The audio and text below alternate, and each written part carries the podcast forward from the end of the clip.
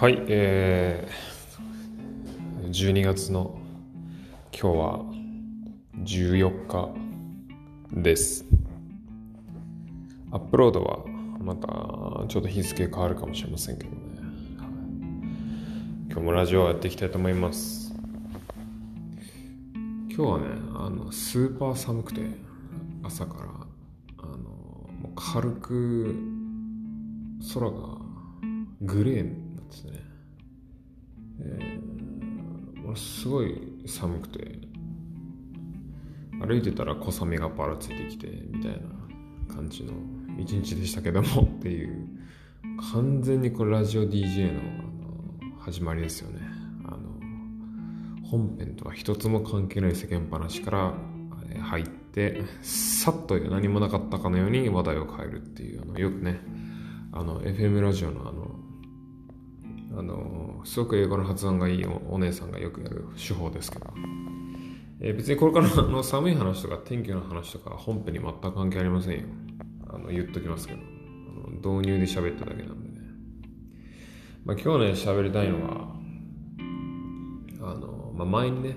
あの何回か前にあの彼女に誕生日にあのいいすき焼き屋さんに連れてってもらった話っていうののまあ後編なんですけど。あのシナプリにシナガプリンスにね泊まったっていう話をしたと思うんですけど、まあ、その翌日もねあの僕らあの、まあ、どっか行くっていう話をしてしてたんですけど、まあ、特にねあのどこに行くとかっていうのを相手には伝えてなくて、まあ、別にサプライズにする気は別になかったんですけど、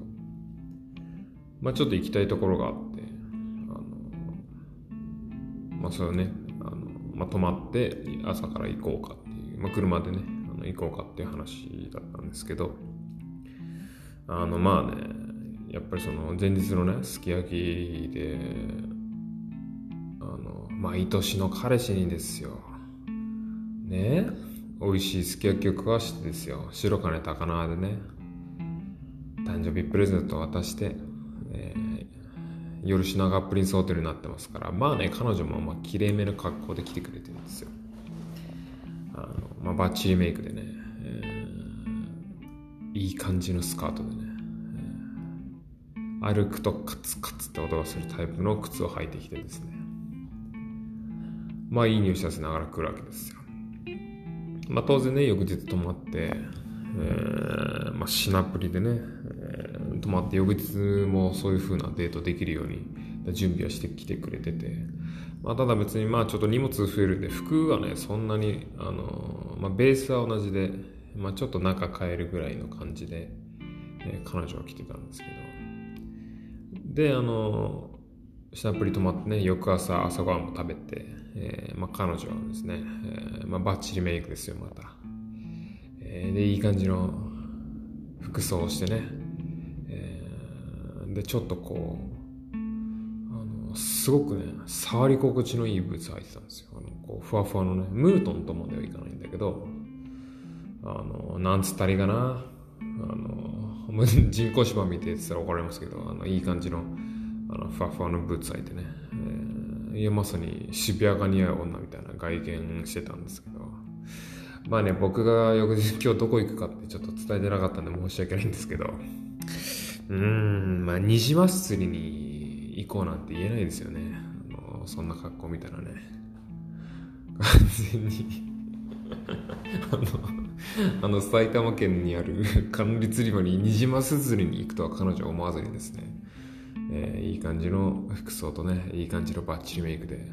今日どこ行くの？なんつってね、言ってましたけどね、ニジマス釣りだよって言った時にちょっと軽く絶句してましたけど、まあまあまあまあ、あの、まあ、うちの彼女はね、そういうことに関しては結構柔軟な女なので、あ、そうなんだ、みたいな感じで 虹祭りね、えー、一緒に行きました。一緒に行きました。車でね。でもね、埼玉のね、あれ、千葉だったかなあれ。あ、千葉ですね。ごめんなさい、千葉でした。えっ、ー、とね、我孫子のね、えー、田上フィッシングセンターっつったかな。えー、行ったんですよ。管理釣り場、まあ、釣り堀のでっかい場みたいな感じでね、えー、結構、なんていうんですか、えー、ドッグランとか、えが併設になってて。まああの全体的なその施設の敷地面積は広いんだけど、まあ、その中の一角にこう管理釣り池みたいなのがあってね、えー、ニジマスが釣れてそこでね、えーまあ、その場でさばいてくれて、で開いてくれて。でそれをねまたそのでそれはその開く担当のおっちゃんみたいなのがいてあの完全に魚屋さんと同じ格好をしたあの白長靴、えー、つなぎのエプロン、えー、キャップ。でちょっと鼻が赤いっていうのがあの完璧な、まあ、ザ冬の漁師みたいな魚屋みたいな格好したおじさんがまあね見事にさばいてくれるんですけど。でそれをえー、今度はあの焼きのブースの方に焼き焼きコーナーがあるんですよ、えー、その場でなんかね炭火のこういろりみたいなのがあってそれもね結構大きい。まあ大きいっつってもねどうなんだろう。あのサイズ的には、まあ、シングルベッドの半分ぐらいのそんな大きくねえな。あのいろりがあってね、まあ、そのいろりにいろりのとこにもまああのー焼き担当のおばちゃんみたいなのがいて。もうニジマス焼いて20年経つんだ私はみたいな感じのおばちゃんがまああの軽快にね、えー、僕らのニジマスを、えー、ああの釣ってきたニジマスをね、えー、串に刺して焼いてくれるっていう、まあ、そのパーテーションが分かれててあの釣ってから食うまで完璧なサポートをしてくれるようなフィッシングセンターなんですけどまあ、最初ね、釣りでね、釣りも安くて、まあ、1人1000円で釣り竿を借りて、入場料とかもね、多分ないんですよ。まあ、なんだけど、で、結構ね、釣れるんだけど、ニジマスをね、あの、注意としては、釣ったらね、あの、もリリースできないんですよ。釣ったやつを逃がしちゃダメっていうルールで、あの必ず釣ったら、えー、買い取ってもらって、まあ、食う、煮るなり焼くなり、必ず責任持ってくださいねっていうような感じのルールで、で、1匹ね、150円、150円ぐらいだったかな。そう、そんぐらいでね。まあ、なんで全然良心的な値段なんですけど。まあでもね、冬の釣り堀なんてね、ちょっと正直、釣り堀、管理釣り場とはいえ、これ釣れなかったらどうしようかなみたいな感じもちょっとあるわけですよ。あのまあ、彼女はね、あの、えどうしよう釣れすぎちゃったらみたいな感じではあるんですけどあの、まあ、僕としては結構うわこれ釣れなかったらちょっと嫌やなと思ってたんですけど、まあ、最初ね案の定こう餌もらってねあのこうなんかこねるタイプのこう餌をもらってであの小指の先ぐらいいくらぐらいの大きさにして針につけてこう垂らすんですけどまあうんともすんとも言わないんですよ。釣りがねあの浮き釣りでこう浮きを垂らして浮きが沈んだらこうピッと上げるみたいな釣り方なんですけどなんかね15分ぐらいやってあの全然釣れなくてちょっと雲行きが怪しくなってきたらねなんかジャージ着たおじさんが来てあの緑の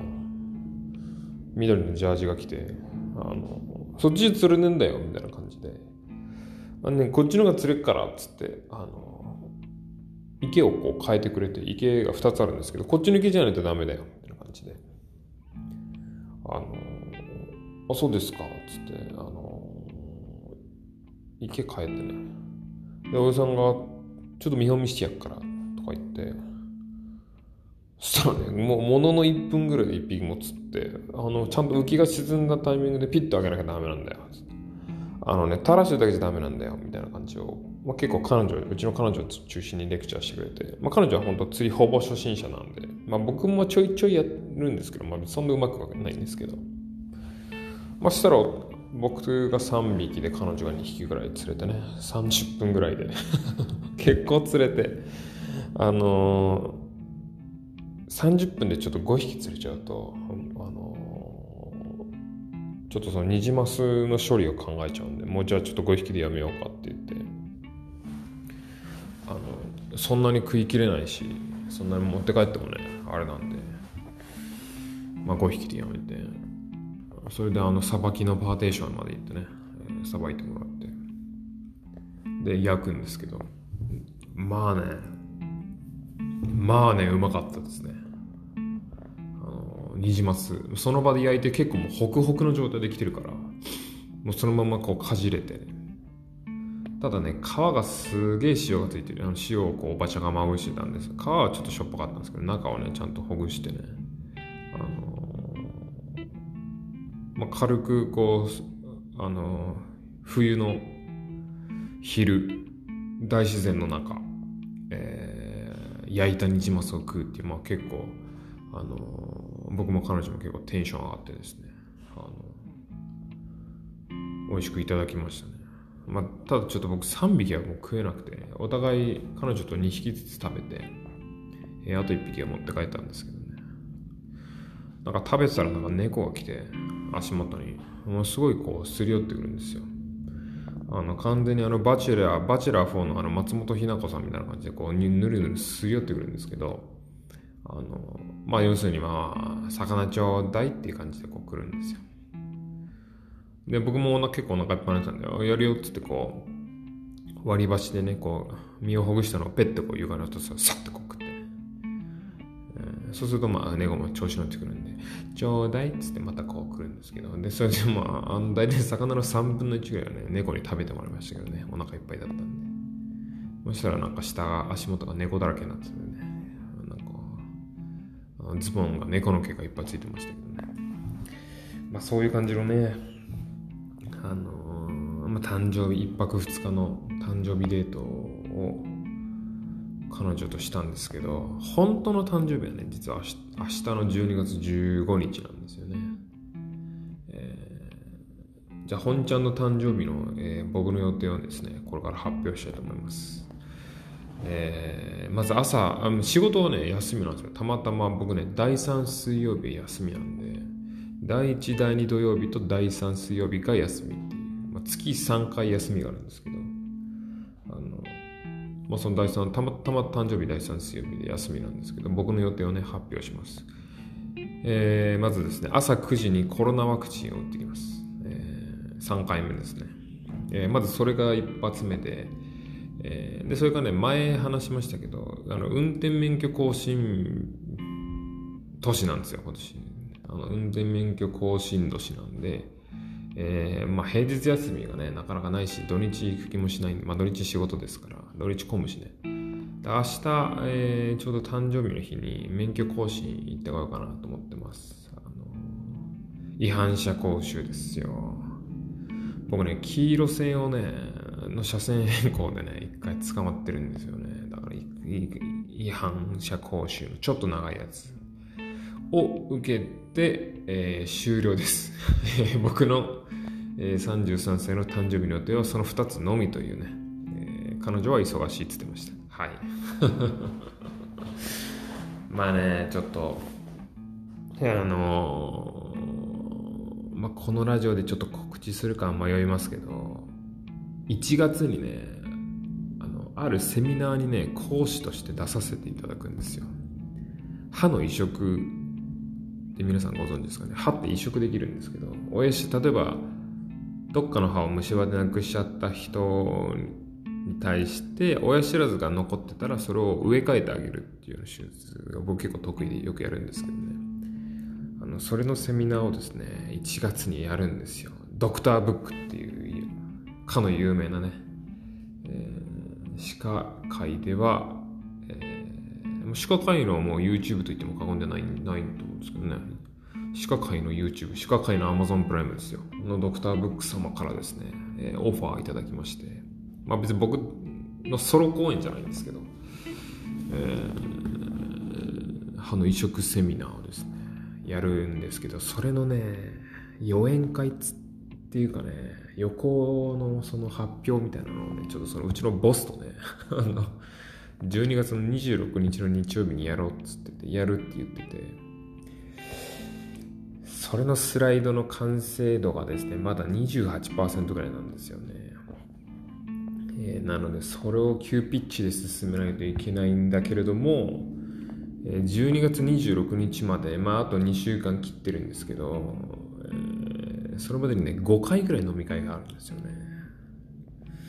まあ、なので、まあ、誕生日だとか言わずにね言ってる場合じゃなくてちょっとその作業を淡々とやっていかなきゃいけないんですけどね。はい。まあそんな感じでですね、えー、お、もう15分今日喋ってますけども。えー、また今日ここ今ちょっと多分音声これ響いてますでしょ、これ。今日もね、東京ドームを貸し切ってあの収録してますんで。はい。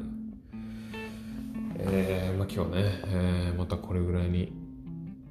したいと思います。はい。じゃあ今日も一人喋りにお付き合いいただいてありがとうございました。